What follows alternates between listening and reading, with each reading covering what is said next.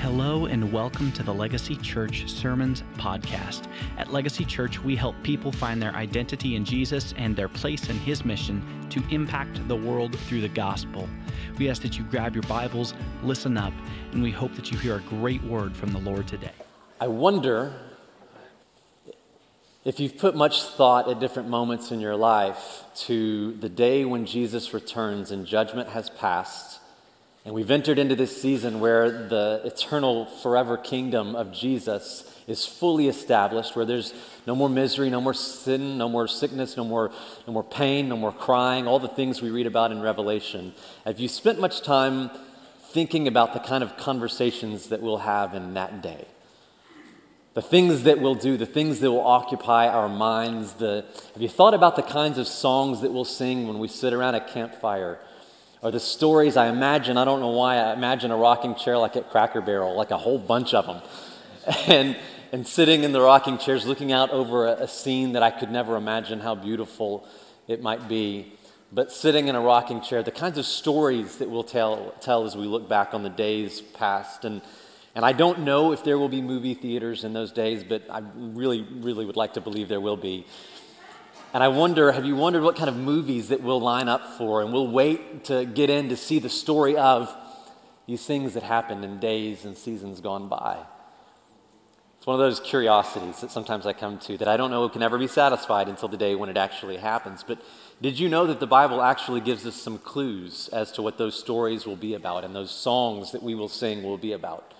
It does. Revelation Chapter 15, verse 3 says, And they sang, and this is the story of the future, and they sang the song of Moses, the bondservant of God, and the song of the Lamb, saying, Great and marvelous are your works, O God the Almighty. Righteous and true are your ways, King of nations.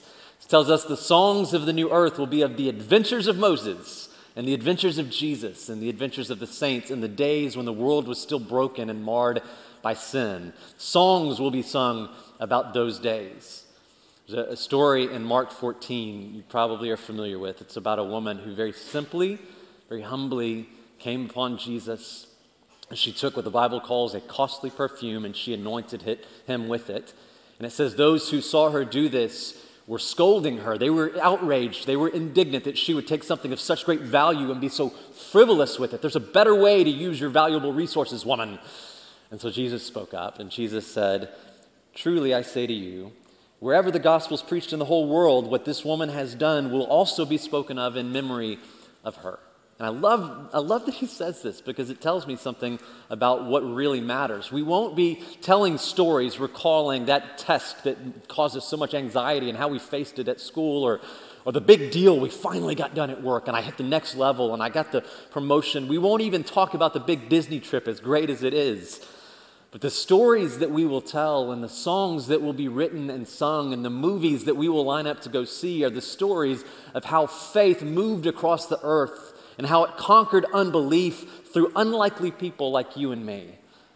Those are the stories that we will tell and the songs that we will sing in the day that Jesus returns. And this month, we're talking all about one big thing. One big thing that we're talking about is how God has this amazing pursuing love for people who have not yet found faith, saving faith in Jesus Christ. And He has a purpose and a plan to reach those people through you and through me. That's what we are talking about. We've heard Jesus in John 20 told his followers, He said, Just as the Father sent me with purpose and with a mission, so I send you. And you are sent with a mission. You are sent with a purpose. And it doesn't matter if you are single or married, it doesn't matter if you work 40 hours or 80 hours. It doesn't matter if you go to school. It doesn't matter if you're retired. It doesn't matter if you're a corporate executive or a school teacher or an engineer or in the medical profession. If, it doesn't matter what you do, your main thing in everything that you do every day is to spread the gospel, to bring the grace and love of Jesus into this world and to Go and make disciples. That's what Jesus said in the Great Commission. He said, Go and make disciples of all nations, baptizing them in the name of the Father, the Son, and the Holy Spirit, teaching them to obey everything that I commanded you. That is the main purpose of your very existence, of your every waking breath. Romans 10, Paul says, Whoever will call upon the name of the Lord will be saved. That's a promise. it's a guarantee that Audra was talking about. Whoever calls upon the name of the Lord will be saved. And then he has a series of questions. How then will they call upon him? They is those who have not yet found saving faith in Jesus. How will they call upon him in whom they've not believed? And how will they believe in him whom they've not heard? And how will they hear without a preacher? And he's not talking about someone whose title is preacher. He's talking about every Christian, each one reach one, every Christian going and talking about the good news of the gospel, talking about Jesus in the world to the people that you see every day. How will they, until they have heard a preacher, and how will they preach? How we will go unless we see ourselves as sent, just as it is written, How beautiful are the feet of those who bring good news of good things. This is a picture of God's redemptive plan. It's, it's his entire plan for turning the world upside down and making the gospel known to all people. So, the bigger question for us than you know, what song will we sing someday in our Cracker Barrel rocker in, in the new earth? It really is the question that leads us to. It's the question of, am I living a life with the things that I do and the things that I say that will make a great story someday? Or more specifically, how will my life, how will your life impact the lives of people that you know who walk in darkness, who have not found peace and faith in Jesus at this point? How will your life make an impact? If you would grab your Bible and turn to Philippians chapter 1, that's where I want to, park us this morning. Philippians chapter 1, it's a text that I think will really help us to orient ourselves around the one big thing that our lives are purposed for, that God intends to do with our waking breath each day. Now, Philippians is a, a, letter written by Paul while he's in prison. He's in prison for preaching the gospel. So, heads up there. He's writing to a church that he has planted, to a people that he knows intimately and that he deeply loves. We know that because in chapter 1, in the early verses, he says, I thank my God in all remembrance of you with joy in every prayer for you. And the joy that he has isn't just because they're nice people, they may be, but he says, This is my, what my joy is about. It's in view of your participation in the gospel from the first day until now. He has overwhelming joy that they are participators in the gospel, that it's not just something that they've heard, but it's something that they, they live out every day and they make great stories in heaven because of it. Paul writes to them, I will not be put to shame with all boldness. Christ will even now as always be exalted, whether by his life or whether by his death.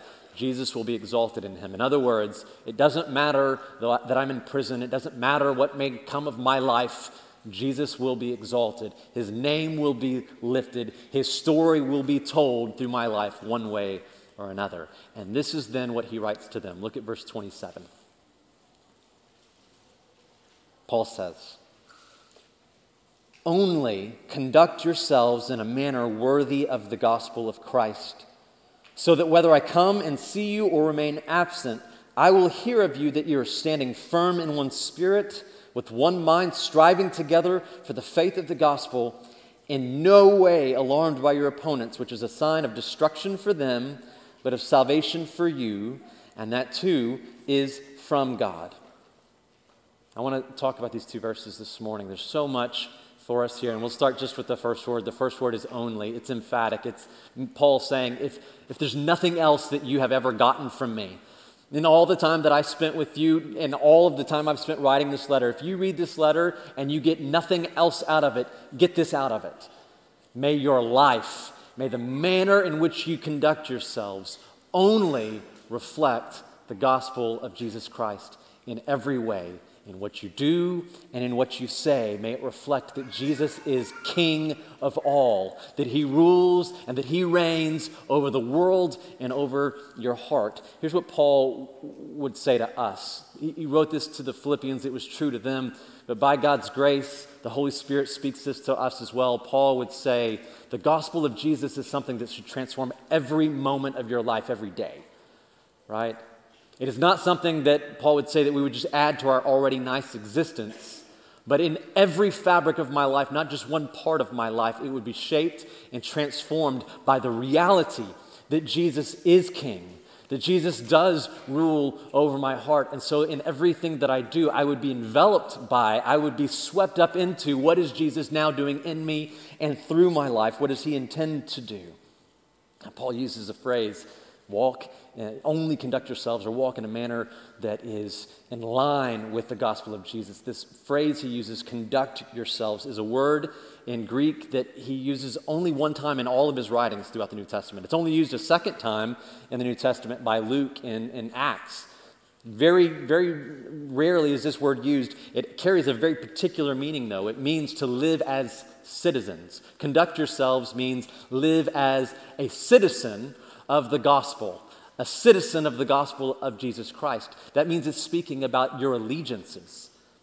Who owns you? It's speaking about to whom and to what and to where you belong. And to live as citizens means that your public life, you're a citizen in society, that your public life declares something about uh, what your allegiance lies in and who or where you belong to. So Warren Wiersbe made this little comment. He, he said, We as Christians are citizens of heaven. Paul's going to talk about that in chapter 3. We're citizens of heaven, and while we're on earth, we ought to behave like heaven's citizens. We ought to behave in our everyday life as if we fully comprehend the idea that we are citizens uh, of heaven. Or, in other words, it should never come as a surprise to anyone in your life if they were to find out that you're a Christian the people that you work with, the kids, the people that you go to school with, the people in your class, the people in PE, the people at recess, the people in your neighborhood whose dog keeps getting out, right? The, the people who are driving in traffic and you see them each day and you groan, you're like, oh, that person again. I see the same people on the way to work all the time. The people in the carpool line, the, the people in your life should never be shocked if one day they found out that you were a Christian. I remember the story one day of, of two, two guys who had worked together uh, for several uh, seasons, and, and they had gone their own separate ways. Their careers took them in different paths. And one day, one of those men walked into the doors of Legacy Church. And when he walked in, he spied someone across the room, and it was his old workmate, the person he had worked with and, and knew. And they saw each other and went, You're a Christian? He goes, You too? I had no idea. How great! And it, it's a funny story, but it is a moment where you go, this shouldn't have been a surprise. Only conduct yourselves in a manner that is worthy of the gospel of Jesus Christ means it would never be a surprise to anyone to find out that you are a citizen of Jesus' kingdom. The question that, that Paul thrusts at them, I mean, you look at it in chapter 3, he says, Our citizenship is in heaven. He says, I want you to live in a way that's consistent with that kind of citizenship. So, Am I, are you living in a way that reflects the gospel? Am I conducting myself in a manner worthy of the gospel? It's a good question.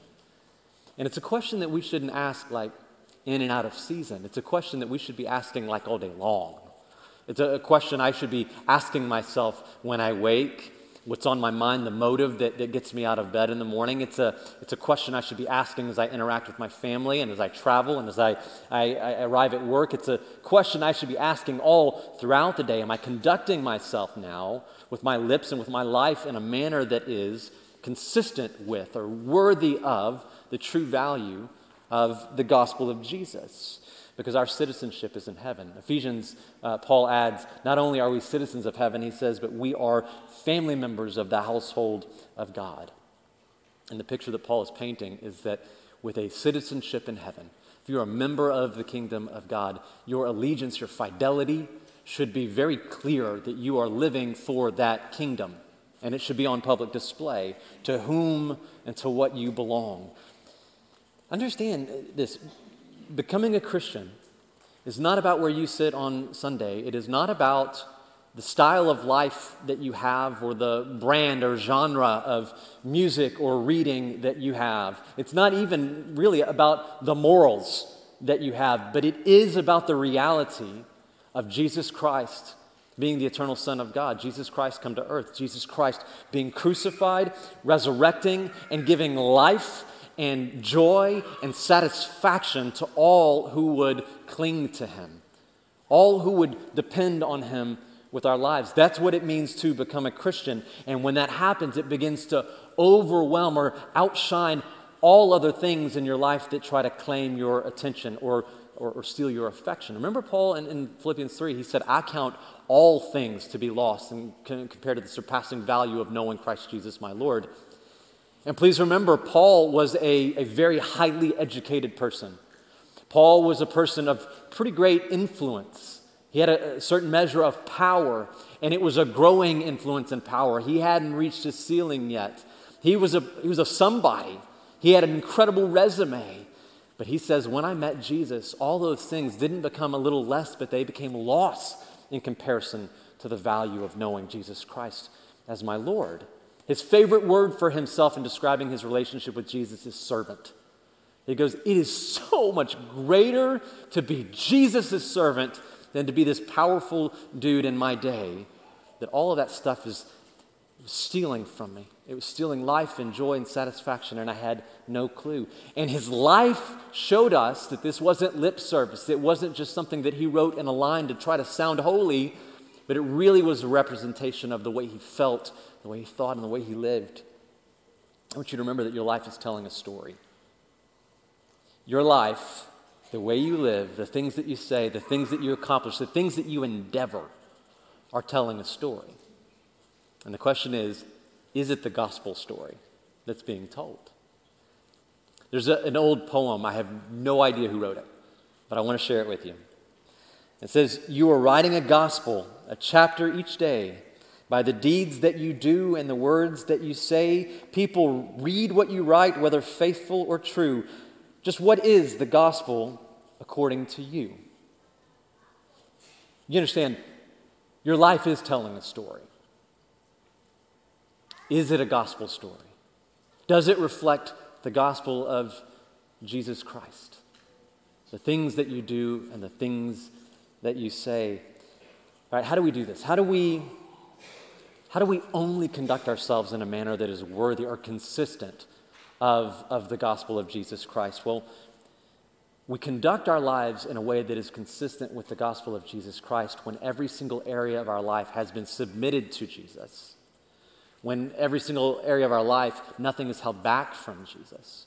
When we say, You being king isn't just something that I sing about in a song on Sunday, but, but I truly bow before you in every area of my life. And the way you know if that's true or not is if all of your thinking and all of your doing goes through the measure of what does Jesus have to say about this? What does Jesus think and what does Jesus say in this area of my life. And you go, Well, Kevin, I don't know what Jesus has to say about everything that happens in 2022 in my particularly complex life.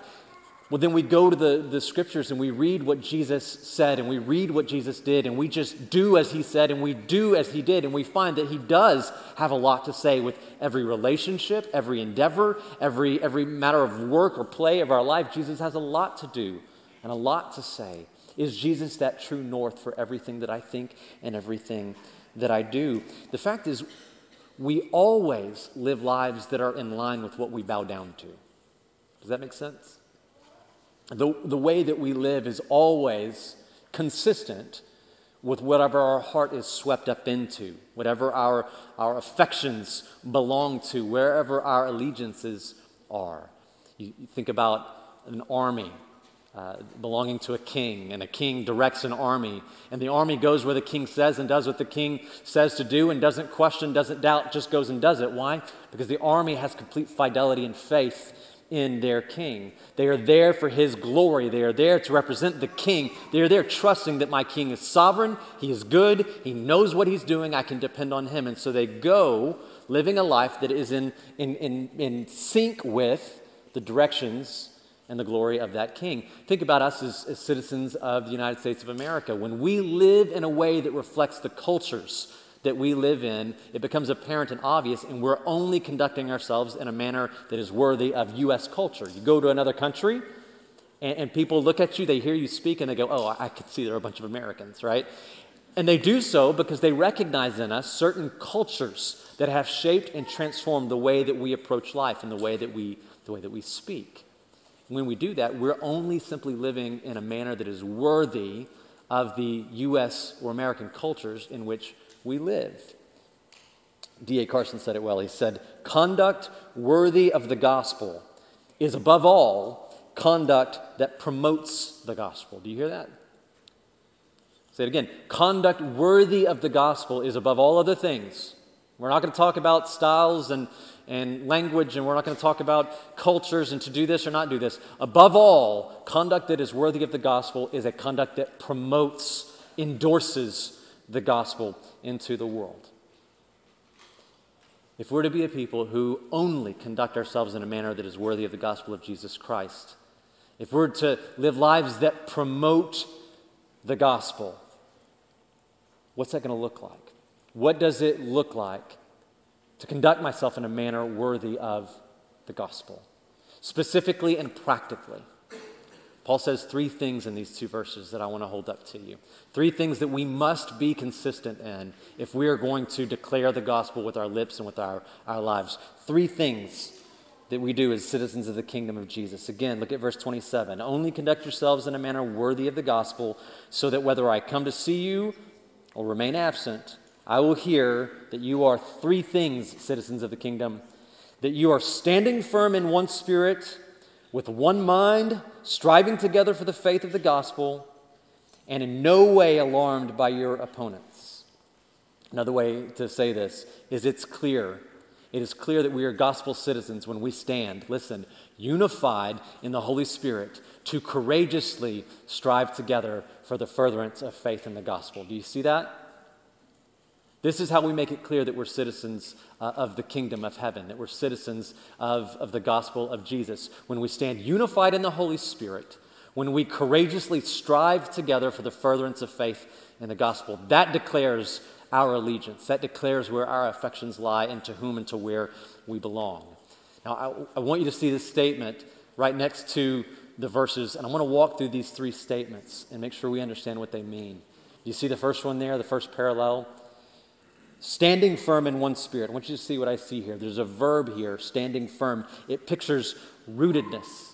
It, it, pictures courageously being unmoving as if something is pressing against you as hard as it can, but you will not move. And some of you are going, I remember Lord of the Rings when, when he says, Thou shalt not pass. I mean, this is, this is the picture that's being painted for you that you will not move. Now, the word spirit, if you look in your Bible, it may or may not be capitalized depending on the translation. The word is the word pneuma, which is the name used every time throughout the New Testament to refer to God the Holy Spirit. I'm telling you this, I believe fully that this isn't talking about us having a kindred, plucky spirit that we just, within ourselves, are gritty and resilient as a people. We just have resolved to be strong and firm and not be pushed around. I believe fully this is referring to us standing united in the Holy Spirit, the presence and the power of God rooting us and making us steady and making us strong and making us unified. Think about Corinthians. Paul says, Because you have believed on the gospel because you have built your life upon the gospel. You are one body in one spirit. Paul writes, baptized into one body, made to drink of the one spirit, gifted and empowered by the Holy Spirit, who is God, many parts, one body to function together for God's glory. That's what he writes to the Corinthians.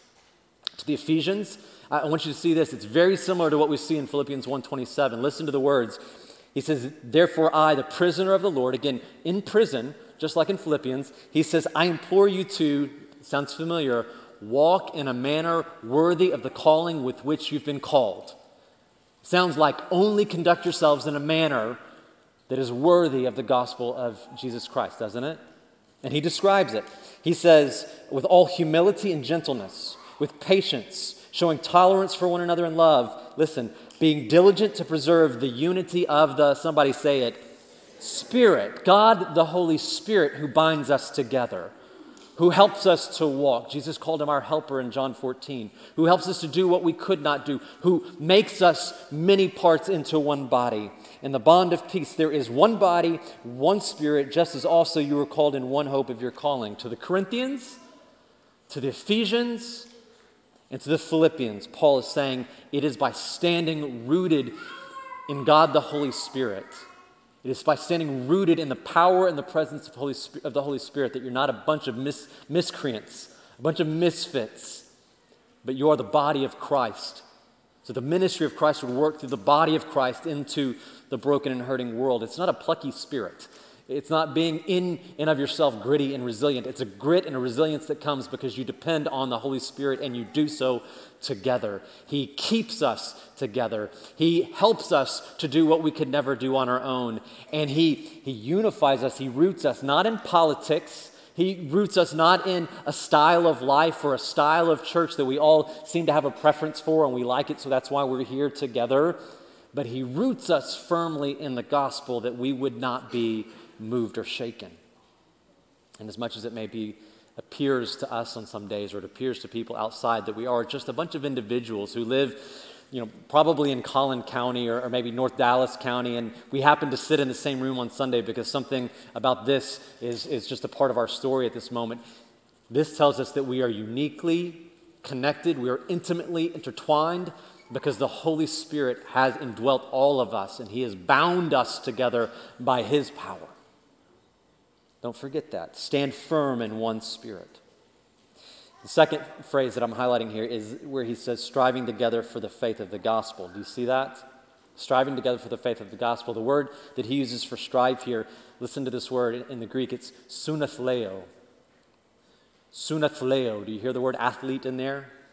Sunathleo. Paul pictures the church as a team of athletes who are bent on striving together for success. And if you watch sports or you've played sports, you know what happens in the locker room sometimes is, is destructive to the team. People fight, stuff gets weird, but the team that wins is the team that gets over the stuff that, has in the lo- that happens in the locker room and says, even though we're not getting along here, we're going to strive together and we are going to fight for the win. And Paul realizes that for, for the church, there will be mess. We're people, there's brokenness. Jesus has, has redeemed us spiritually, but we're becoming what we already are, which means we make mistakes, right? We struggle. We don't treat each other right sometimes. We say the wrong thing and it gets awkward and it can, we can hurt each other sometimes. Even in this church, we find in Philippians 4 2, there's two women who are fighting, who are at odds, who at one time, Paul says, they were striving together with him to further the gospel, but now something has happened between them. And he says, Remember who you are. Remember that you belong to each other, that you are a team who is fighting not each other, but fighting for the gospel to move throughout the earth. And I, that phrase, striving together for the faith of the gospel, you could read that and you could think that Paul is simply saying that they should be striving, fighting, that they would grow up in the faith, if you read it one way. Striving together for the furtherance of the faith and the gospel. Maybe it just means that they should grow and mature in their faith, which is a good thing. And Ephesians 4 talks about that. Philippians 2, Paul says we need to exercise our salvation with fear and trembling. We should work out our, our, our salvation with fear and trembling. So that's good. But here, the very next thing he says talks about being courageous in the face of opposition. Striving for the faith of the gospel and being courageous in the face of opposition. In Philippians 2, he talks about being shining lights in the world amidst a, a, perverse and crooked generation. Here, he is talking about us fighting together that the gospel would move forward out from this place into the world to the Philippians. That the gospel by which they have come together, the gospel has, which has given them life, they once were dead, but now they've been made alive. The gospel which, which binds them would move out from them all throughout Philippi. And because of that, more people would come to saving faith in Jesus Christ because they have heard the gospel, they have seen the gospel at work through the church. Romans 10 told us because faith comes by hearing. Okay, what's it look like to be a person who is a citizen of the kingdom of Jesus Christ? Well, you stand unified with your church, unified in the Holy Spirit, bound together despite our differences and despite all of the things that we have going on, that we are one body striving together that our faith, the faith that has saved us, would move out from here and more people would come to saving faith in Jesus Christ. And the third verse, third line, in no way alarmed by your opponents, Paul says. The Philippian church, that they would be fearless in the face of opposition, whether that opposition came in the form of dismissal. If the people of Philippi said those Christians are idiots, their message is stupid, they're foolish looking, they're weak, they're goofy. I don't, I don't, I don't, I don't even recognize them as a people or a body. We think that they are absolutely ridiculous in our culture. They have, they're out of touch and have no place in Philippi. So we just disregard them altogether. They would have no fear. They wouldn't turn aside. They wouldn't change their message. They would not in any way neuter the gospel working in and through their life. Or if it came to them by aggression and persecution, which it did, that they would not be alarmed. They would not be filled with fear and they would not turn aside, but they would press on, that they would be confident. And yes, we're called to be humble at all times. Our Lord said of himself, I am gentle and lowly of heart. That means he is gentle and humble in heart. And he said, Blessed are the meek. And yet, we should always have a strength, a confidence as we face anything in this life, not because I'm especially strong or smart or you're especially strong or smart, but because Jesus has brought people who were, Ephesians 2 says, dead and made them alive. He's given us new hearts, He's given us entrance into the kingdom of God. We're citizens not of just this state or this country, we're citizens of another country. It's the heaven country. It's the gospel country. It has my first fidelity. It has my first allegiance. It's really where my heart and my life belongs. And so, even if the world around me is shaking, I won't be shaken because I'm a part of the unshaken kingdom. So I'm sturdy, I'm steady, I will not turn aside in fear, not only because of that, because I'm not in an individual pursuit. I have all of you with me. We're standing unified in the Holy Spirit. I don't face the troubles of this world on my own, I face it with you, and not only with you, but we do it with God the Holy Spirit, walking with us, His presence and His power in every moment being our helper to help us to see what is true and know what is true and to walk in obedience and faithfulness to our Lord. And Paul says something interesting. He says this too is from the Lord. He, it's interesting. Paul indicates that even the presence of opposition in our lives is a sign that God is at work and that these Philippians, that their lives and their lips are in line with the gospel of Jesus, is what he seems to indicate. That, that in fact, they are living as kingdom citizens, and that can be seen because there is opposition to the way they are living. You hear this faith and persecution are often a package gift. Rarely do they, they separate. Faith usually comes with persecution because when the gospel shines in a dark place, the darkness will try to snuff it out. There's a commentary uh, Jason Meyer wrote, and I want you to hear what he has to say. This is, this is beautiful. He says, Persecution, hear this, is a parable. Persecution in your life, Christian, is a parable that puts the death and resurrection of Christ on display again and again. Think about this. Uh, persecutors try to kill the faith of believers like they tried to kill Jesus, but faith rises just like Jesus did. When persecutors try everything in their power to kill faith, but faith refuses to die, resurrection power is on display in this world. Opponents should take fear because now they rec- recognize that they're actually fighting God and they will lose.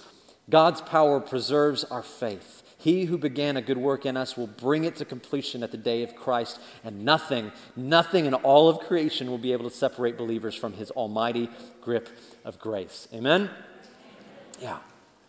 Church, remember if you have found faith in Jesus Christ, if you have seen the reality of, of Jesus, the eternal Son of God, come to earth, crucified, resurrected, for the sake of, of, of bringing you into relationship with the Lord rescuing you from being, again, we looked at this word a couple of weeks ago, being lost, wandering around life and not really knowing which way to go. You are a citizen of heaven. You are in the family uh, uh, of God. And I pray for you and for me.